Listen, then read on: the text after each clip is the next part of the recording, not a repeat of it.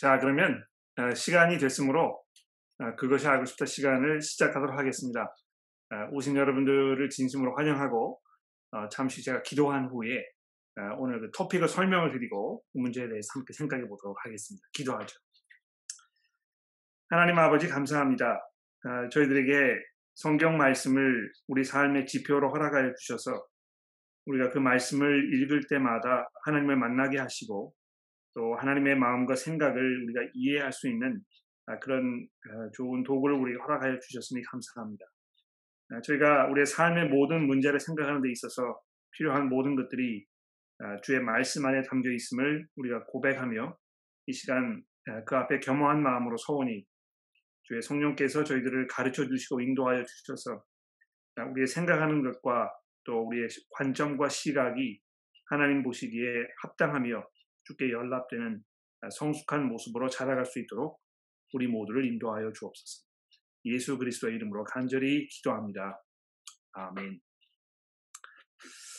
자, 오늘은 아까 광고를 드린 대로 교회에서 있어야 할 그 7위의 문제에 대해서 잠시 생각을 해보려고 합니다. 7위라는 문제는 쉬운 문제가 아니고 또 이것이 경우에 따라서는 많은 분들에게 오해를 불러일으키거나 또 마음의 상처를 가져다 주거나 신앙생활을 더 어렵게 만들거나 그런 그 이슈가 되고 있음을 제가 알고 있습니다. 그래서 좀 어려운 문제이긴 합니다만 우리가 깊이 있게 이 문제를 한번 생각해보고 성경에서 이것을 우리에게 어떻게 가르쳐주고 있는지에 대해서 좀 생각해보려고 합니다. 아마 시작하기 이전에 이 문제를 다루게 된 그 이유에 대해서 약간 설명을 드리는 것이 필요할 텐데 혹시 여러분들 가운데 우리 교회에 누구를 7위를 해야 되는 문제가 생겼나 뭐 이런 그 오해가 있으실까 봐 미리 제가 말씀을 드리는데 그런 것이 아니고 우리가 여호수아서를 지금 강해를 하면서 몇 주 전에 그 7장의 말씀을 살펴보지 않았습니까? 거기에 어떤 사건이 있었느냐 하면 아간이라는 한 사람이 물건을 훔치는 그런 행동을 취하였고 그 사람의 그런 행동으로 인해서 온 이스라엘 전체가 하나님 앞에 범죄하였다는 그런 그 본문의 말씀이 여호수아서 7장 1절에 있었습니다. 굉장히 뜻밖이고 또 의외인 그런 말씀이라고 생각해요. 여호수아서 7장 1절에 보면은 이렇게 되어 있습니다. 이스라엘 자손이 온전히 바친 물건으로 말미암아 범죄하였으니 이는 유다지파 세라의 증손 삽디의 손자 갈미의 아들 아간이 온전히 바친 물건을 가졌음이니라. 여호와께서 이스라엘 자손에게 진노하시니라. 그러니까 분명히 한 사람의 어떤 그 실수였고 이 한 사람의 잘못이었는데도 불구하고 하나님께서 온 이스라엘 전체를 향해서 진노하셨다 이렇게 이야기하는 이 부분을 우리가 보면서 분명히 이 하나님의 백성들 그 커뮤니티 안에서는 어떤 개인 한 사람의 잘못이 어떤 이유에서든지 간에 그 회중 전체에 막대한 영향을 미치는 경우가 있을 수 있다는 것을 본문이 우리에게 말씀하고 있다는 것입니다. 그래서 그런 그 컨텍스트에서 우리가 이 교회 7위 문제를 조금 생각해 보려고 이렇게 하는 것입니다. 그래서 그 여호수아서 7장에 보시면 계속해서 이렇게 되어 있지 않습니까? 그 11절과 12절에 보시면 하나님께서 이스라엘 백성들에게 이렇게 말씀하고 계십니다. 이스라엘이 범죄하여 내가 그들에게 명령한 나의 언약을 어겼으며 또한 그들이 온전히 바친 물건을 가져가고 도둑질하고 속이요 그것을 그 물건 가운데 두었느니라. 그러므로 이스라엘 자손들이 그들의 원수 앞에서 능히 맞서지 못하고 그들에게서 돌아섰으니 그들도 온전히 바친 것이 됨이라. 이렇게 하면서 이스라엘 백성들이 아이성을 점령할 수 없었던 그 이유가 직접적으로 이 아간이라는 사람의 실수에 의해서 그렇게 된 것이라는 것을 성경이 분명히 말씀하고 있습니다. 그러니까 한 사람이 그냥 잘못하면 그냥 그 사람의 문제이고 그 사람이 회개해야 하는 이런 굉장히 개인주의적인 생각을 우리가 할 수 있을지 모르겠습니다만 그런 생각을 가지고 오늘 본문 말씀을 접근하면 굉장히 당황스럽고 이것이 잘 이해가 되지 않는 그런 그 말씀이 될 것입니다. 이 문제에 대해서 앞으로 한 30여 분 정도 제가 생각하고 준비한 것들을 여러분들에게 말씀을 드릴 텐데요. 아마 여러분 나름대로 이 문제에 대해서 궁금하게 생각되시거나 추가 질문들이 분명히 있으실 거라 생각이 돼요. 그래서 일단 제가 준비한 것들을 여러분에게 쭉 말씀을 드리고 그 다음에 거기에 대해서 여러분들의 생각이라든지 또 질문이 있으시면 제가 받아보도록 그렇게 하겠습니다. 아마 여호수아서의 말씀과 가장 근접해 있는 그 말씀 중에서 우리가 생각하는 이 문제에 큰 도움을 줄 수 있는 말씀이라면 아마 그 신명기서에 있는 말씀이 아닐까 생각을 해요. 그래서 여러분 신명기서 13장의 말씀을 저랑 잠시 좀 살펴봐 주시겠습니까? 신명기서 13장 6절에 있는 말씀입니다. 신명기서 13장 6절입니다. 여호수아서와 마찬가지로 이스라엘 백성들이 가나안 땅에 들어가기 이전에 그 시대를 설명하는 그런 말씀인데, 여기 신명기서 13장에서 하나님께서 모세를 통하여 이스라엘 백성들에게 이런 경고의 말씀을 주고 계십니다. 제가 읽어보도록 하죠. 6절에서 11절까지 좀 길긴 합니다만 그래도 읽어보도록 하겠습니다. 내 어머니의 아들 곧 내 형제나 내 자녀나 내 품의 아내나 너와 생명을 함께하는 친구가 가만히 너를 꾀어 이르기를 너와 내 조상들이 알지 못하던 다른 신들 곧 내 사방을 둘러싸고 있는 민족 혹 내게서 가깝든지 내게서 멀든지 땅 이 끝에서 저 끝까지 있는 민족들의 신들을 우리가 가서 섬기자 할지라도 너는 그들을 따르지 말며 듣지 말며 긍휼히 여기지 말며 애석히 여기지 말며 덮어 숨기지 말고 너는 용서 없이 그를 죽이되 죽일 때에 내가 먼저 그에게 손을 대고 후에 뭇 백성들이 손을 대라.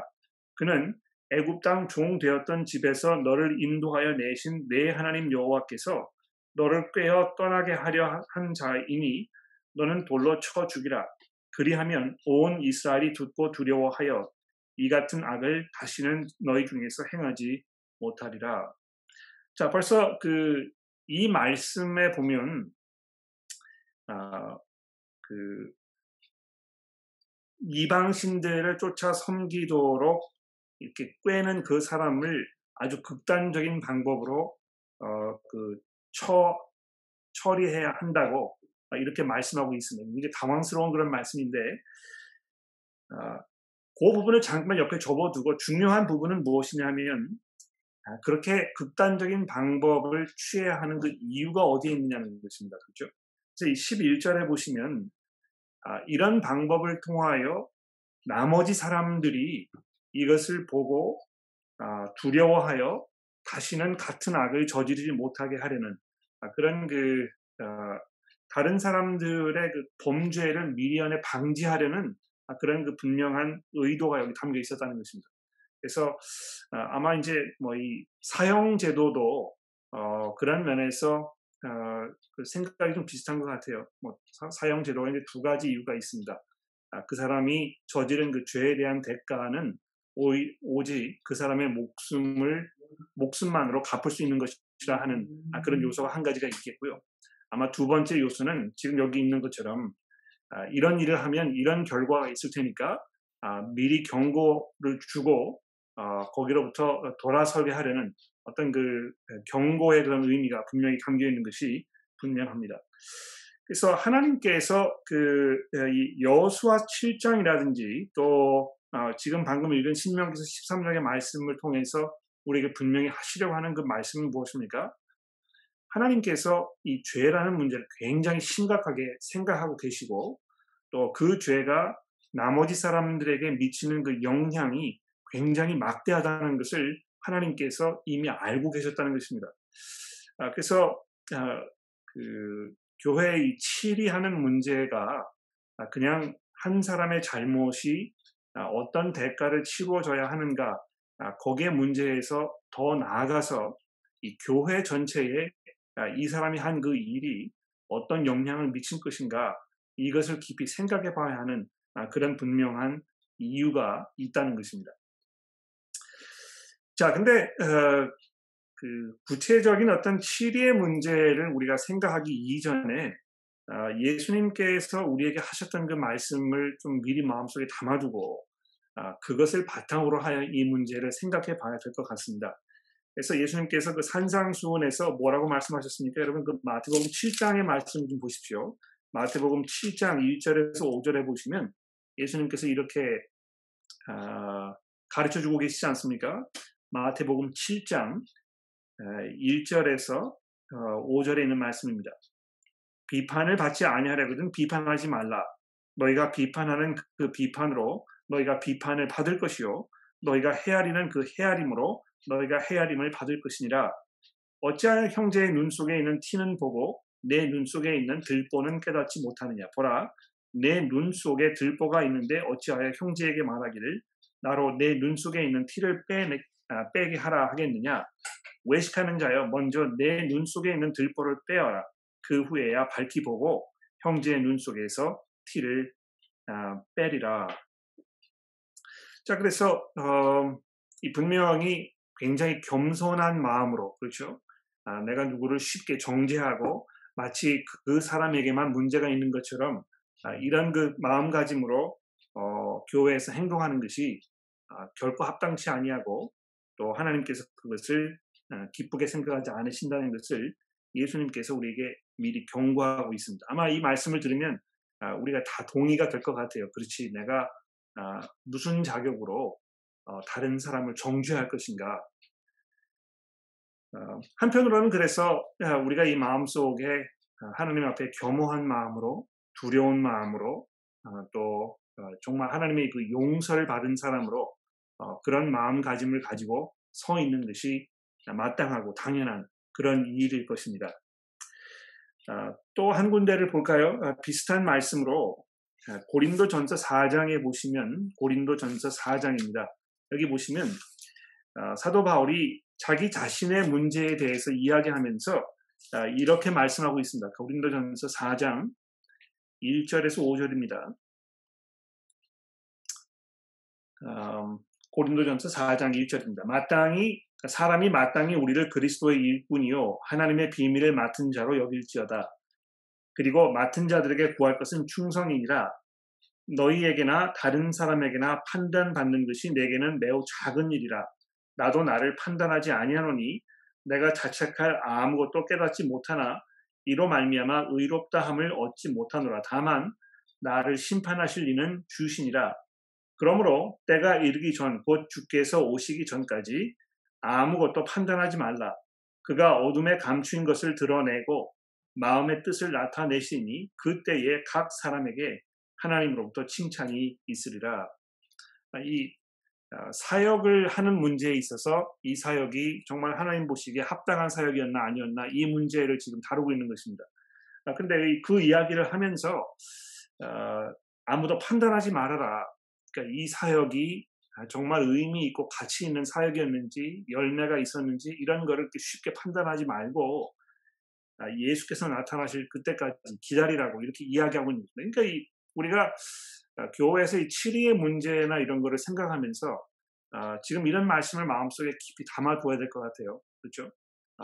눈 속에 있는 그 들보를 먼저 드러내라 하는 예수님의 말씀이라든지, 하나님께서 마지막 날에 이 사람의 모든 마음들을 다 드러내실 것이라는 이러한 그 경고의 말씀이 여러분과 저로 하여금 쉽게 누구를 정죄하거나 또 잘못을 지적하거나 또 내 스스로 우월하게 느끼거나 이렇게 하는 것으로부터 우리를 보호해 준다는 것입니다. 그러나 성경의 나머지 다른 부분들을 우리가 잘 살펴보면 그러면 뭐 절대로 누구의 잘못을 지적하거나 또 무엇이 잘못됐다고 이야기하지 말라고 이렇게 이야기하지 아니하고, 분명히 교회에서 성도들끼리 서로의 신앙을 독려하면서 그렇게 하는 것이 얼마나 중요하고 필요한 일인가에 대해서 성경이 수도 없이 말씀하고 있는 것입니다. 우선 그 죄를 짓는, 그래서 하나님 어떤 그 하나님 보시기에 합당하지 아니하고 또 교회에 덕을 끼치지 않는 이런 사람들이 주변에 있다고 생각이 되었을 때 어떻게 해야 될 것인가를 말씀하면서 로마서 16장이라든지 또 요한 2서라든지 데살로니가 후서에서 그 사람들을 멀리하라 이렇게 우리에게 말씀하고 있는 것을 보게 됩니다. 제가 그 세 가지 말씀들 중에서 한 구절만 읽어드리고요. 나머지는 그냥 여러분이 그 성경 구절 적어두셨다가 참고로 하시면 되겠습니다. 먼저 로마서 16장에 있는 말씀을 보겠는데 로마서 16장 17절입니다. 로마서 16장 17절. 로마서 16장 17절입니다. 자, 여기 보시면 형제들아 내가 너희를 권하노니 너희가 배운 교훈을 거슬러 분쟁을 일으키거나 거치게 하는 자들을 살피고 그들에게서 떠나라 이렇게 말씀하고 있는 것입니다. 요한 2서 1장 10절이라든지 요한 2서 1장 10절이라든지 또 데살로니가 후서 3장 6절이라든지 데살로니가 후서 3장 6절입니다. 이런 모든 말씀들이 교회 안에서 경건하게 살지 않거나 또 분쟁을 일으키거나 불의를 일으키거나 덕이 되지 않거나 이런 모습으로 살고 있는 사람들을 보았을 때 그 사람들을 멀리하고 그들에게서 떠나라 이렇게 이야기하고 있는 것을 우리가 보게 되는 것입니다. 요한 2서의 말씀은 무엇보다 더 극단적으로 이야기하고 있는데요. 혹시 그런 사람들이 있으면 그 사람을 집에 들이지 말고 그 사람들을 인사도 하지 말아라. 너희가 그런 사람과 인사를 했을 때 결국은 그 사람이 하는 그런 일을 너희가 동조하는 것이다까지 이렇게 이야기하고 있는 굉장히 놀라운 그런 말씀을 성경이 우리에게 주고 있는 것입니다. 그러니까 한편으로는 우리 스스로를 잘 돌아보고 우리가 하나님 앞에 겸허하게 서고 있는지 먼저 살펴보아야 할 것입니다만 그렇다고 해서 우리가 다른 사람의 잘못을 그냥 마냥 눈 감아주고 우리가 해야 할 일들을 하지 아니하고 이렇게 할 수 없다는 것을 성경이 분명히 우리에게 말씀하고 있다는 것을 이야기해 드릴 수가 있겠습니다. 그러면 어떤 문제들을 가지고 우리가 문제시 삼고 좀 심각하게 받아들여야 하겠는가? 그냥 이거 뭐 내 기분을 조금 언짢게 하였다고 나와 뭐 성격이 맞지 않는다고 또 이렇게 해서 이 치리의 문제를 우리가 거론해야 되는 것인가? 사실 뭐 교회에서 함께 우리가 사역을 하다 보면 같은 교회에서 형제 자매로 지낸 사람인데도 불구하고 의견이 잘 맞지 않는 그런 경우가 벌어질 수 있고 의견이 잘 맞지 않다 보면 감정 싸움이 될 수 있고 그러다 보면 서로에게 상처를 주게 되고 이런 경우가 비일비재합니다. 그렇죠? 도대체 어떤 문제들이 발생했을 때에 우리가 이 교회에서 이 치리라는 단어를 사용하고 그 문제를 생각할 것인가? 이 문제를 우리가 좀 잘 정리해 봐야 될 것 같아요.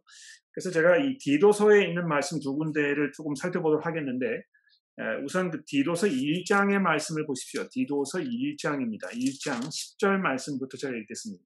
디도서 1장 10절입니다.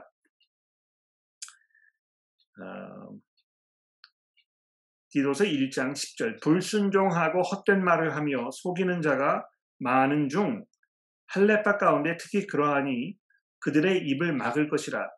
이러한 자들이 더러운 이득을 취하려고 마땅히 하지 아니할 것을 가르쳐 가정들을 온통 무너뜨리는도다. 그레대인 중 어떤 선지자가 말하되 그레대인들은 항상 거짓말쟁이며 악한 짐승이며 배만 위하는 게으름뱅이라 하니 이 증인이 참되도다. 그러므로 내가 그들을 엄히 꾸짖으라. 이는 그들로 하여금 믿음을 온전하게 하고 유대인의 허탄한 이야기와 진리를 배반하는 사람들의 명령을 따르지 않게 하려 함이니라. 자, 그래서 여기 분명히 하지 말아야 할 헛된 가르침, 거짓된 가르침, 그리고 그런 가르침으로 인하여 막대한 어떤 신앙생활에 영향이 미치는 이런 문제에 대해서 지금 이야기하고 있는 것입니다. 그렇죠? 그러니까 어떤 교리의 문제에 있어서 또 단순히 어떤 교리에만 그치지 아니하고 이것이 삶 속에 불경건함으로 이어지는 이런 일들을 우리가 접했을 때 분명히 교회에서 그것을 제재하고 또 거기에 맞는 어떤 꾸지름이 있어야 된다고 바울 사도가 디도에게 지금 말씀하고 있는 것입니다. 좀 더 내려가서 2장 15절의 말씀을 보십시오. 2장 15절에 보시면 교회에서 이제 어떻게 해야 할 것인가를 2장 전체에 쭉 설명하고 있습니다. 그런 후에 15절에 보시면 너희는 이것을 말하고 권면하며 모든 권위로 책망하여 누구든지 업신여김을 누구에게서든지 업신여김을 받지 말아라. 그러니까 어떤 것들을 권하고 또 권위로 책망하라고 이야기하고 있습니까? 여기 위에 보십시오. 2장 1절입니다. 바른 교훈에 합당한 것을 말하며, 그렇죠? 또 늙은 남자로 절제하며 경건하며 신중하며 믿음과 사랑과 인내함에 온전하게 하고, 굉장히 그 어떤 삶의 경건한 모습, 규모 있는 삶, 말씀으로 다스려지는 이런 삶, 이것을 사는 문제에 대해서 사람들에게 권면하고 그렇게 하지 못했을 때에 하나님께서 주시는 권위로 그 사람들을 책망하라고 이렇게 말씀하고 있는 것입니다. 그래서 우리가 믿는 바와 또 그 믿는 바가 우리의 삶에 어떤 그 막대한 영향을 미치는 그런 영역에 있을 때에 우리가 분명히 그냥 눈 감지 말고 또 조용히 하고 있지 말고 이것을 이야기하고 교회 전체의 덕을 위해서 우리가 액션을 취하지 않을 수 없다는 것을 사도 바울이 말씀하고 있는 것입니다. 그럼 이제 어떤 방법으로 우리가 이것을 시행해야 되겠는가? 어떻게 하는 것이 덕스러운 것이고 또 잘못한 그 사람에게 가장 좋은 방법인가? 마태복음에 있는 예수님의 말씀을 우리가 가장 먼저 생각해 봐야 되겠죠. 마태복음 18장 15절에 예수께서 뭐라고 말씀하셨습니까? 내 형제가 범죄하거든 너가 그 사람을 찾아가서 권고하고 그 사람이 내 이야기를 듣지 않으면 적어도 2명, 3명 정도의 증인을 데리고 가서 또 그 사람에게 권면하고 그 사람이 그것도 듣지 아니하면 그럼 어떻게 하라고요? 그럼 교회에 얘기하라고 그러지 않습니까? 그렇죠? 그러니까 이제 이거를 점점 그 확대 범위를 넓혀가는 것인데 교회에서 이야기를 해가지고 교회 전체가 그 문제를 생각하게 됐는데도 불구하고 이 사람이 아무런 변화가 없거나 그것을 받아들이려고 하지 않거나 인정하지 않으려는 모습을 보이게 되면 어떻게 하라고요? 그 사람을 쫓아내라는 것입니다. 그렇죠?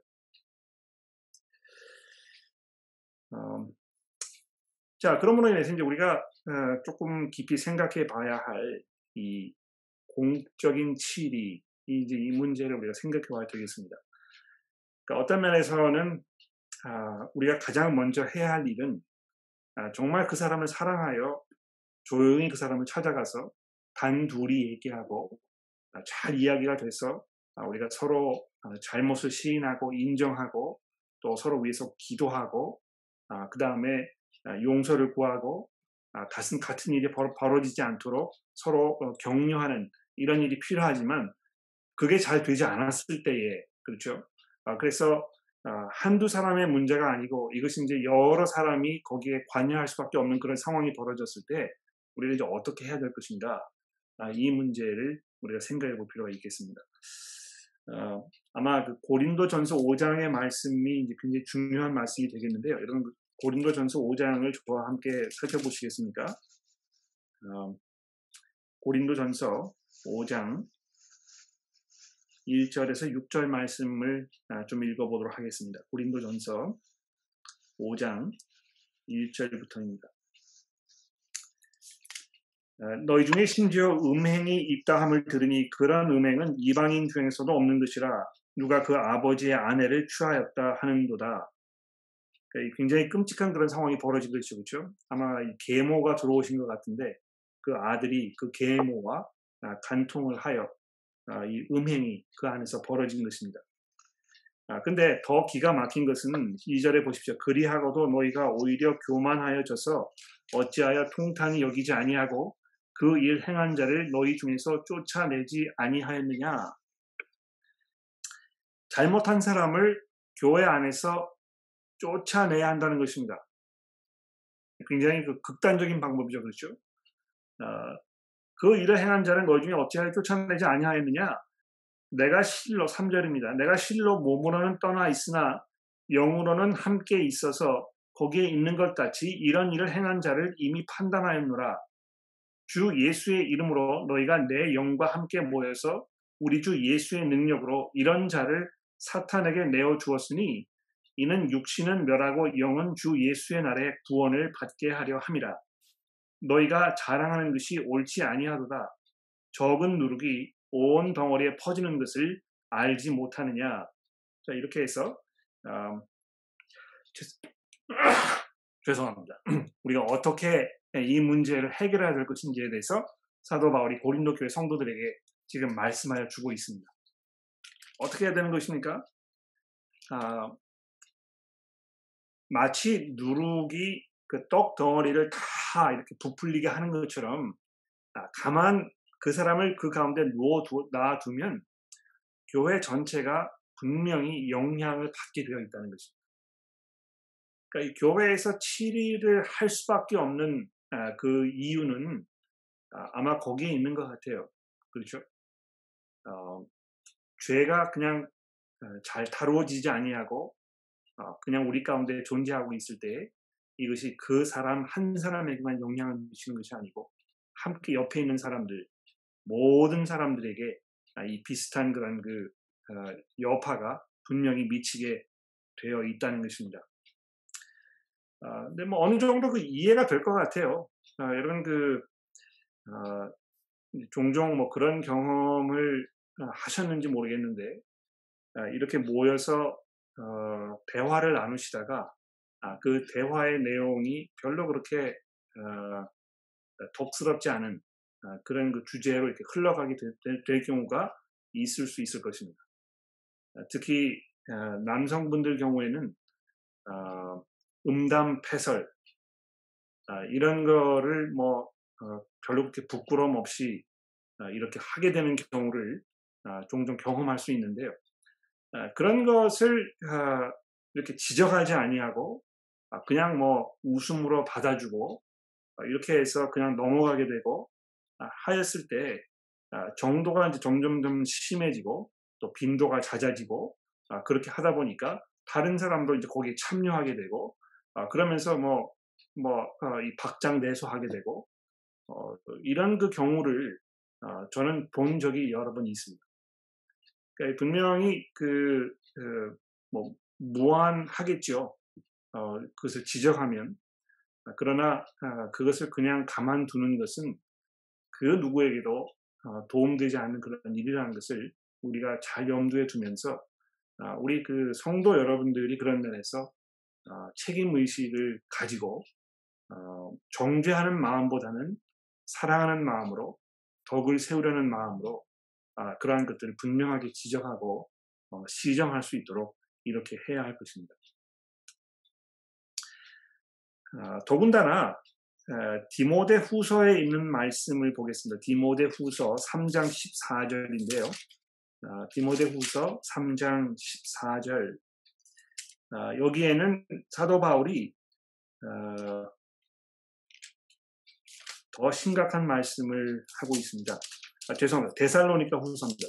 데살로니가 후서 3장 14절 데살로니가 후서 3장 14절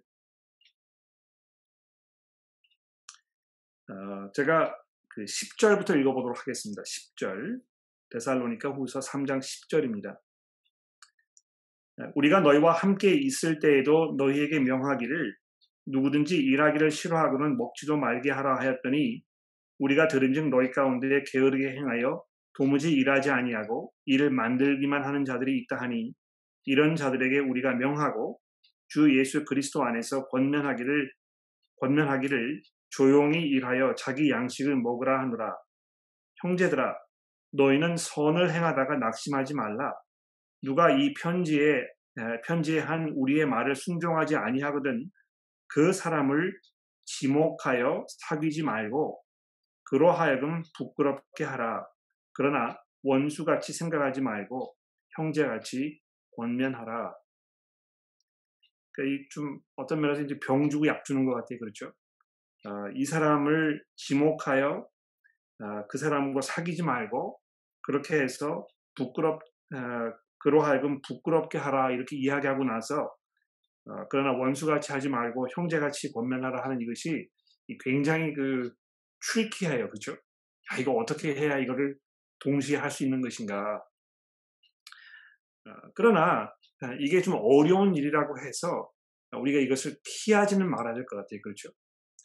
그러니까 하나님의 말씀에 순종하지 아니하고 그것을 가볍게 여기면서 그냥 절제되지 않은 이런 삶을 살고 있을 때에 우리가 정말 그 사람을 형제같이 권면하려는 그런 마음으로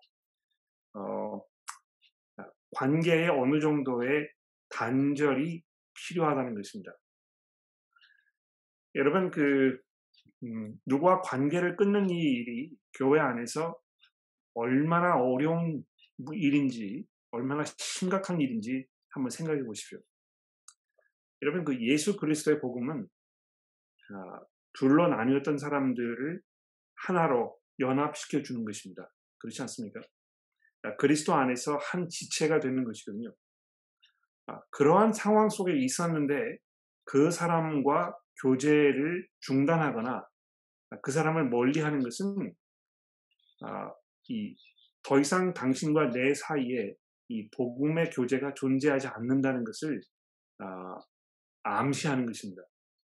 굉장히 심각한 문제죠. 그렇죠? 그래서 성경에 제가 여러 군데를 말씀드렸습니다만 경건하게 살지 않는 사람이 있을 때에 교회 전체가 그 사람을 사랑으로 권면하고 위해서 기도하고 또 이렇게 하였지만 그 사람이 그것을 받아들이지 않을 때 우리가 해야 할 수 있는 우리가 해야 하는 어떤 최종적인 선택 방법은 그 사람과 교제를 끊는 것입니다. 교제를 끊는다고 해서 이 교회 출입을 못하도록 물리적으로 제재를 한다거나 이런 것은 아니지만 그 사람을 형제로 생각하지 아니하고 그래서 교제 가운데 부르지 아니하고 이렇게 하는 것을 말하는 것입니다. 그러니까 여러분 설마 그런 분은 안 계시겠습니다만 혹시 교회에서 나는 이 사람 우리 집에 부르고 싶지 않아. 나는 저 사람 정말 싫어가지고 이렇게 많은 시간을 그 사람에게 투자하지 않았으면 하고 싶지 않아. 이런 생각을 가지고 계신다면 여러분 심각하게 그 문제를 다시 한번 생각해 보십시오. 그런 마음을 가지고 계신다는 것은 복음이 여러분과 그 사람의 삶 속에 아무런 의미도 없다는 것을 이야기하는 것입니다. 그래서 누구와의 교제를 끊거나 또 그 사람에게 등을 돌리기 이전에 정말 그럴 필요가 있는지를 잘 한번 생각해 보시고 그러나 그런 필요가 있을 때에는 그것을 그렇게 할 수밖에 없는 그런 상황이 있다는 것을 우리가 인정하고 받아들일 필요가 분명히 있는 것입니다. 마지막으로 살펴볼 말씀은요. 디모데전서 5장에 있는 말씀입니다. 디모데전서 5장 17절인데요. 디모데전서 5장 17절입니다. 여기 치리하는 문제에 대해서 사도 바울이 이야기하면서 특별히 교회에서 리더의 역할을 하고 있는 사람들을 치리하는 문제에 대하여 이야기하고 있습니다. 저를 포함해서 우리 교회에 세워주기 리더라든지 운영위원이라든지 이런 분들을 지금 이야기하는 것인데 5장 17절 말씀부터 보십시오. 잘 다스리는 장로들은 배나 존경할 자로 알되 말씀과 가르침에 수고하는 이들에게는 더욱 그리할 것이니라. 성경에 이르렀을 때 곡식을 밟아 떠는 소의 입을 망을 씌우지 말라 하였고 또 일꾼이 그 싹을 받는 것을 마땅하다 하였느니라. 장로에 대한 고발은 두세 증인이 없으면 받지 말 것이요 범죄한 자들은 모든 사람들 앞에서 꾸짖어 나머지 사람들로 두려워하게 하라. 이렇게 20절이 말씀하고 있습니다. 여기 범죄한 자들이라 하는 것은 장로들 중에 잘못한 것이 밝혀진 사람을 말하는 것이죠. 그렇죠? 근데 특히 교회에서 리더의 역할을 맡았던 사람일 경우에는 그냥 조용히 이것을 처리하지 말고 어떻게 하라고 되어 있습니까? 모든 사람들 앞에서 공적으로 이 잘못을 지적하고 그 사람을 꾸짖어서 어떻게 되는 것입니까? 나머지 사람들로 하여금 두려워하게 하라. 이렇게 사도 바울이 디모데에게 가르쳐주고 있습니다. 그러니까 이 분명히 교회에서 리더의 역할을 하고 있는 분들의 그 잘못, 이런 것을 훨씬 더 심각하게 생각하는 것이 마땅한 것이고, 두 번째로는 교회 분들이 잘못이 있었을 때에도 그것을 눈 감아주고 뭐 아무런 조치가 없이 지나갔을 때에 하나님의 말씀이 사람들의 마음 가운데 굉장히 가볍게 여겨질 것이고, 그래서 하나님을 향하는 그 마음이 두려움보다는 그저 뭐 별로 그렇게 심각하지 않은 이런 그 방향으로 나아갈 수 있게 될 것이라는 것입니다. 그렇게 하지 말고 모든 사람들이 이 경각심을 가질 수 있도록, 두려워하도록, 리더일 경우에는 사람들 앞에서 공적으로 이 문제를 지적하라고, 책망하라고 이렇게 말씀하고 있습니다. 자, 이렇게 해서 제가 준비한 거를 이제 다 말씀을 드렸는데요. 여러분들의 그 의견이나 생각 이런 거를 조금 들었으면 좋겠는데, 여러분 그 치리의 문제에 대해서 어떻게 생각하셨는지 좀 나눠주셔도 좋겠고, 또 제가 드린 말씀에 대하여 보충 질문이 있으시면 그 질문을 해주셔도 좋겠습니다. 제가 기회를 드릴 테니까 말씀해 보시죠.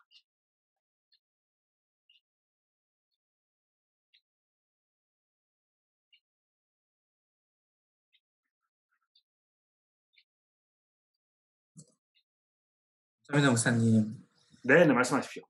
보통 우리 가족이나 자녀들이 잘못 저질렀을 때는 한없이 그 용서하는 마음으로 다시 잘못을 돌이키고 돌아오게 하는 그런 사랑의 마음으로 지적을 하거나 하잖아요.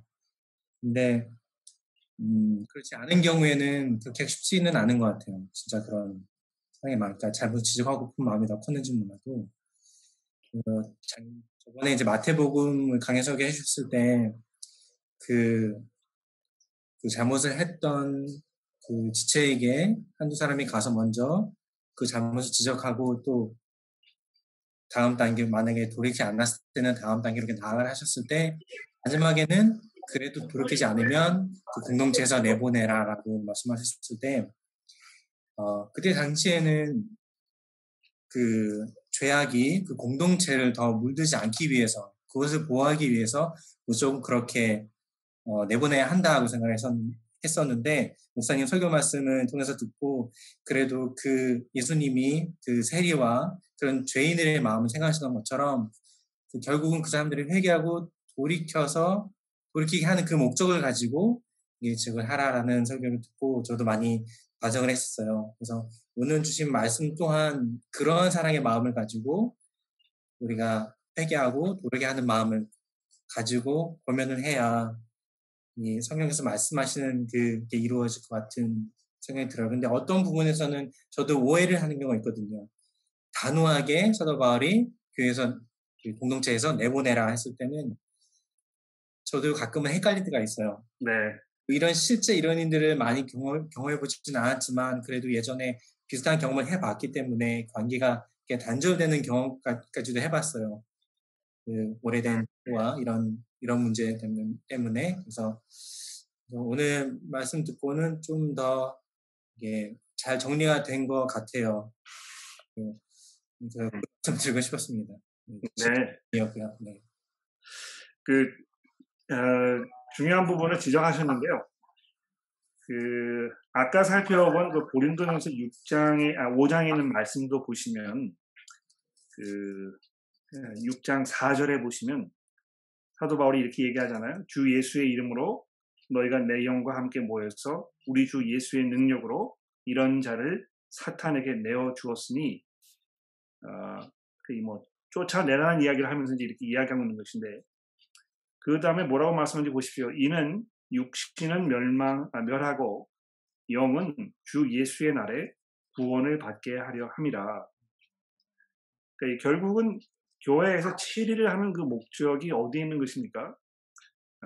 잘못을 한 사람으로 하여금 구원에 이르도록 하기 위해서 그렇게 하는 것입니다.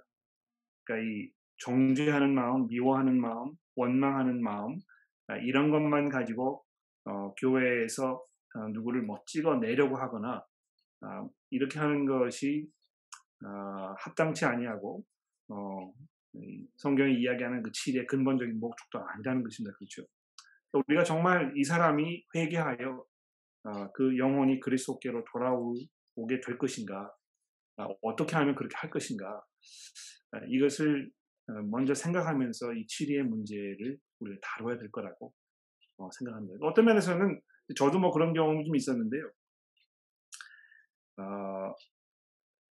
그냥 뭐 마음에 드는 그런 생각만으로는 분명히 이렇게 해서 이렇게 일을 해결해야 될 것 같은데, 좀 더 전체적인 그림을 보고 이 사람 때문에 그 주변에 있는 다른 사람들에게 미칠 영향, 또 그 사람들의 신앙생활, 신앙 성숙, 그리고 근본적으로는 그 사람의 신앙 성숙을 생각하였을 때 조금 신중하게 또 조심스럽게 이 문제를 접근해야 되는 그런 경우가 분명히 있었던 것 같습니다.